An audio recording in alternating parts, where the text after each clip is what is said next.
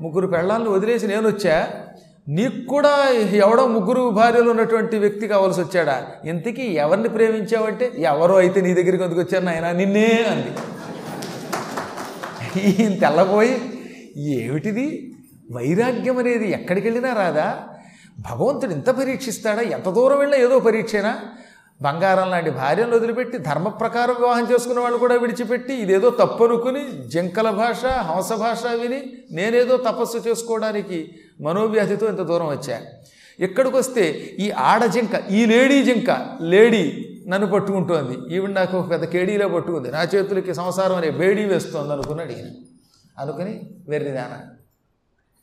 ఈ సంసారం అతి భయంకరమైనది. మతి తల్లబగ సంసారం బతి చెంచలం కొంచెం ఆలోచించు ఈ బుర్రతోటి. ఈ సంసారం అతి చెంచలం నిలకడగా ఉండదు. సంసారం నిలకడగా ఉంటుందా? ఎప్పుడూ సంసారంలో ఏదో ఒక మార్పు వస్తూనే ఉంటుంది. పుట్టడం ఒక దుఃఖం. పెళ్ళి చేసుకోవటం మరొక దుఃఖం. పిల్లల్ని కనడం అది ఇంకో దుఃఖం. వీళ్ళని పెంచడం మరో దుఃఖం. వీరి కోసం సంపాదించడం ఈ సంపాదన వాళ్ళకి దక్కేలా చేయటం అది పెద్ద దుఃఖం. వార్ధక్యం భయంకర దుఃఖం. చివరికి మరణం అనే దుఃఖం. వీటితో కూడిన ఈ సంసారం ఎప్పుడూ మానవుడికి సుఖం ఇవ్వదు. స్థిరమైనది కాదు చంచలమైనది. సంపదలు ఎండమావుల్లాంటివి. అటువంటి సంసారంలో నుంచి బయటపడదాం అనుకుంటూ ఉంటే జింకవి నువ్వు నా వెంట పడతావా? పైగా నువ్వు పశువువి. నేను నరుణ్ణి. నాలుగు కాళ్ళు కలిగిన జంతువు నీవేమిటి? నన్ను పెళ్ళి చేసుకోవడం ఏమిటంటే నేనేం పెళ్ళి చేసుకోమని కూడా అన్నాం. ఒక్కసారి నా మెడని ఇలా ఆలింగనం చేసుకుంటే చాలు. ఆ మాత్రం చేయలేవా అంది దాంట్లో తప్పే ఉందిలే అని వెంటనే ప్రేమగా జంకని కౌగిలించుకోగానే ఆ జంక మాయమైపోయింది. ఆ స్థానంలో అపూర్వ సౌందర్య రాశి అయినటువంటి ఒకనొక దేవతా స్త్రీ ప్రత్యక్షమయ్యింది. జిగేలుమంటున్న బంగారు కాంతితో ఉన్నది నల్లని ఒత్తైన జుట్టుతో ఉన్నది చంద్రబింబంలో ఉన్నది ఆ ముఖం తామర పువ్వు ఉన్నాయి కళ్ళు ఉందా లేదా అనిపిస్తోంది నడుము ధగ ధగ వెలిగిపోతున్నది దంతరుచి. అంటే ఈ దంతముల యొక్క కాంతి పళ్ళు అంత తెల్లగా ఉన్నాయట. అందుకే మన పెద్దలు దంతరుచి కౌముది అన్నారు. కౌముది అంటే వెన్నెల. పళ్ళకాంతిని వెన్నెలతో పోల్చారండి. మనకి భక్త జయదేవుడు ఎలా వదసి ఎది కించిదపి దంతరుచి కౌముది వదసి ఎది కించిదపి దంతరుచి కౌముది హరతి దరతి మిరమతి ఘోరం స్ఫురదధరసీధవే తవ వదన చంద్రమా రోచయతు లోచన ప్రియే చారుశీలే అద్భుతమైన భావన అది. ఓ ప్రియ కృష్ణుడు అంటున్నాడు ఒక గోపికతో నువ్వు పవిత్రమైన శీలం కలిగిన దాని చారుశీల అందమైన ప్రవర్తన కలిగిన దానా? నువ్వు ఒక్కసారి మాట్లాడావనుకో అప్పుడు నీ దంతములు కనపడతాయి. మాట్లాడాలంటే పళ్ళు కనపడతాయిగా? ఆ దంతముల కాంతి కౌముది వెన్నెలలో ఉందిట. ఈ వెన్నెల హరతి ధర తిమిరం అతి ఘోరం. చాలా ఘోరమైన భయంకరమైన నా మనస్సులో ఉన్న విరహం అనేటటువంటి చీకటిని తొలగిస్తోంది. కృష్ణుడికి రాధికంటే అభిమానం. ఆ అభిమానం వల్ల ఆవిడ కనబడకపోతే మనస్సులో వ్యధ కలిగిందిట. ఆ వ్యధ కటిక చీకట్ట. ఆ చీకటి పోవాలంటే ఆవిడ మాట్లాడాలట. మాట్లాడితే ఆవిడ దంతాలు కనపడతాయట. ఆ దంతాల్లోంచి వెన్నెల వంటి కాంతి వచ్చిందిట. ఆ కాంతితో ఈ మనస్సులో ఉన్నటువంటి తిమిరం చీకటి తొలగిందిట. ఏం భావన అండి ఇది వాడు పాడినట్టుగా భక్త జయదేవుడు రాశాడు. అందుకే మన పెద్దలు పరమసుందరీమణి అయిన స్త్రీలను వర్ణించేటప్పుడు ఈ దంతముల యొక్క కాంతిని వెన్నెలతో పోల్చేవారు అనమాట అంటే పూర్వం బాగా పళ్ళు తోముకునేవారు మరి. ఈ దంతరుచి చూచి ఆయన ఆశ్చర్యపోయాడు. ఆహా ఏమి సౌందర్యం?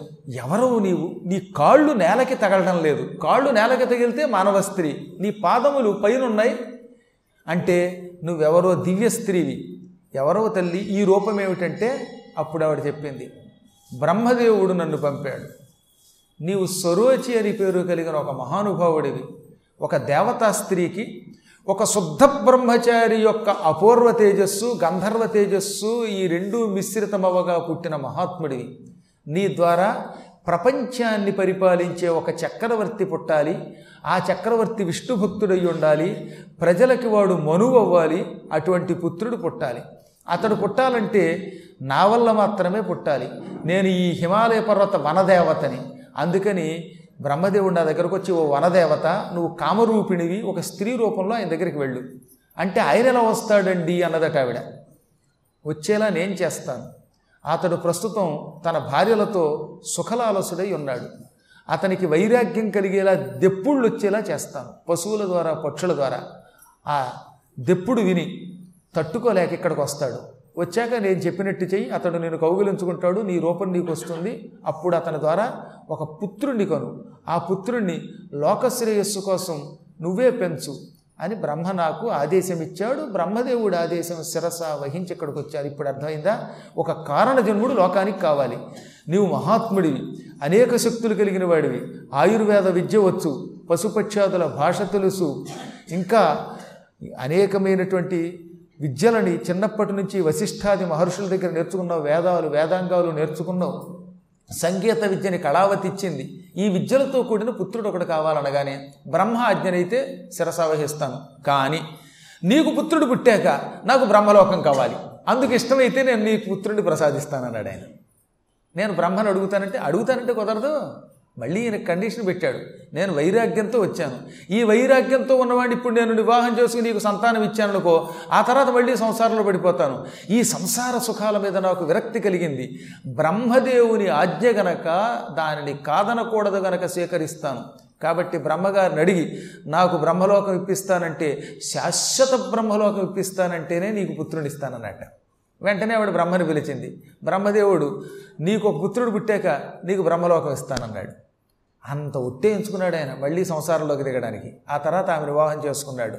ఆమె గర్భవతి అయ్యింది. అవగానే బ్రహ్మని ప్రార్థించి తన భార్యలతో సైతంగా మళ్ళీ వాడిని విడిచిపెట్టకూడదు. భార్యని విడిచిపెట్టిన పాపాత్ముడికి పుట్టగతులు ఉండవట. ఒకసారి శాస్త్రోక్తంగా వివాహం చేసుకున్నాక ఎక్కడికి వెళ్ళినా ఆవిడ వెంట పెట్టుకెళ్ళాలి.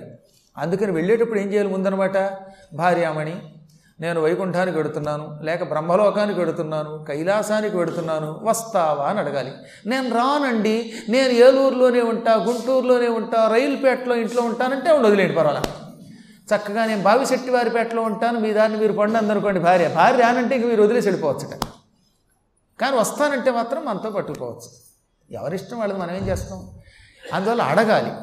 మీకు కథలు ఎన్ని భక్తజనుల యొక్క కథలు ఉన్నాయి ఎవరో అక్కర్లా. ఈ మధ్య కాలంలోనే ఒక ఆరు వందల సంవత్సరాల క్రితం ఒక మహానుభావుడు ఉన్నాడు భక్త తుకారం. ఆయన కోసం విష్ణువు గరుడు వాహనం పంపాడు. అర్ధరాత్రి వేళ ఆయన కల వచ్చింది. కల్లో విష్ణువు నాయన రేపు ఉదయానికి పాండురంగాలయం దగ్గరికి రా. అక్కడికి గరుడ వాహనం వస్తుంది. అది ఎక్కి వైకుంఠానికి రమ్మని విష్ణువు కల్లో చెప్పాడు.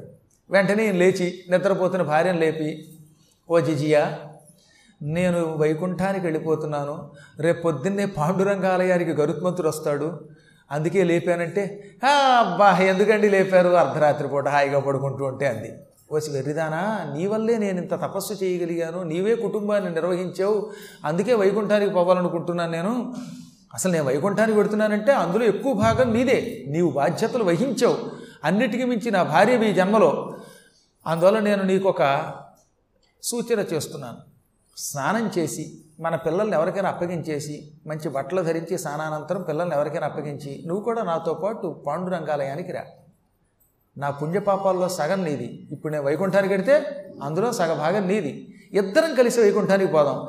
నాతో వైకుంఠానికి రావే బాబు నువ్వు రాకపోతే ఇబ్బంది నాకు కూడాను అని బతిమాలాడు పాపం. నిజంగా పాప ఆవిడ ఎంతో సేవ చేసిందండి. ఆయనకి అన్నం తెచ్చిపెట్టింది కాళ్ళు నొక్కింది. ఈయన నువ్వు కూర్చుని పాండురంగనామం అని పాడుకుంటూ అంటే అన్నం ఆవిడ పెట్టాడు ఆవిడే పెట్టింది మరి. కాబట్టి నేను పాండురంగనామం తలుచుకోవడానికి నువ్వే ఎంతో సేవ చేసావు వెర్రిదానా అందుకని నువ్వు కూడా నాతో వైకుంఠానికి రా వైకుంఠం ఎంతో బాగుంటుందంటే ఆవిడ నిద్రమత్తులో సరిగ్గా అర్థం చేసుకోక పైకి ఈ మొగుడు ఎప్పుడు ఇలాగే అంటూ ఉంటాడు అస్తమాట. వైకుంఠానికి పోదామా అని పుట్టినప్పటి నుంచి అలాగే అన్నాడు. పెళ్ళైనప్పటి నుంచి ఆవిడకి అదే మాట. ఒక్కనాడు ఆయన ఫిక్స్డ్ డిపాజిట్ల గురించి కానీ లేకపోతే ఓ మంచి బొలేరో వాహనం గురించో లేకపోతే దాని ఏమంటారు టాటా ఇండికాలో ఇవేం గురించి మాట్లాడలా? ఎప్పుడు చూడండి. పాండురంగడి దగ్గరికి ఎడదామా పెడదామా అనేవాట. అందుకని విని విని విసిగెత్తి ఇది చేదస్తంతో అలా అంటాడు అనుకుంది పాపం. అందుకని ఈ అర్ధరాత్రి అందుకు లేపారా? ఆ గరుడ వాహనం వస్తే దాని మీద ఎక్కి కాసేపు ఆకాశంలో అలా అలా విహరించి మళ్ళీ రండి. మీరు వచ్చేసరికి వెన్నపోస సిద్ధం చేస్తానంటే అలా అలా విహరించిన ఉండదే. ఇక విహంగం మీద వెళ్ళిపోవడమేనే అన్నాడు ఆయన. అంటే వెళ్ళ మీరు వెళ్ళి రండి అంది. ఆహా నన్ను పొమ్మన్నావు కదా అయితే ఇక నీ బాధ్యత నాకు లేదు అని పొద్దున్నే వెళ్ళిపోయాడు. గరుత్మంతుడు వచ్చాడు ఎక్కేశాడు. ఈలో పక్క వాళ్ళు వచ్చి మీ ఆయన గరుడ వాహనం ఎక్కి వెళ్ళిపోతున్నాడు అంటే నిజమేనా? అయ్యో నేను ఏదో అబద్ధం అనుకున్నాను. ఎప్పుడు ఉండే చేదస్తం అనుకున్నాను. ఈ పిచ్చాడు పురాణాలు తీర్థయాత్రలు ఈ వైకుంఠాలు అంటాడు అనుకున్నాను తప్ప నిజంగా వైకుంఠం నుంచి గరుడ వాహనం వచ్చిందని తెలియదు. బాబో అని పరిగెత్తింది. ఈలోపు ఆయన వెళ్ళిపోయాడు. విమానం ఆగుతుందా? ఒకసారి వెళ్ళిపోయిందంటే ఇక తర్వాత దిగ వెనక్కి రాదు. ల్యాండ్ అవ్వడం ఉండదు. టేక్ ఆఫ్ అయ్యిందంటే ఇక అక్కడికంతే. పాప ఆ తర్వాత ఇంకా ఆవిడ భూమి మీద ఉండిపోయింది. ఆవిడ కథ చరిత్రలో లేదు కదా. స్పృహ పడిపోయిందిట. అక్కడితో కథ అంతం అయిపోయింది.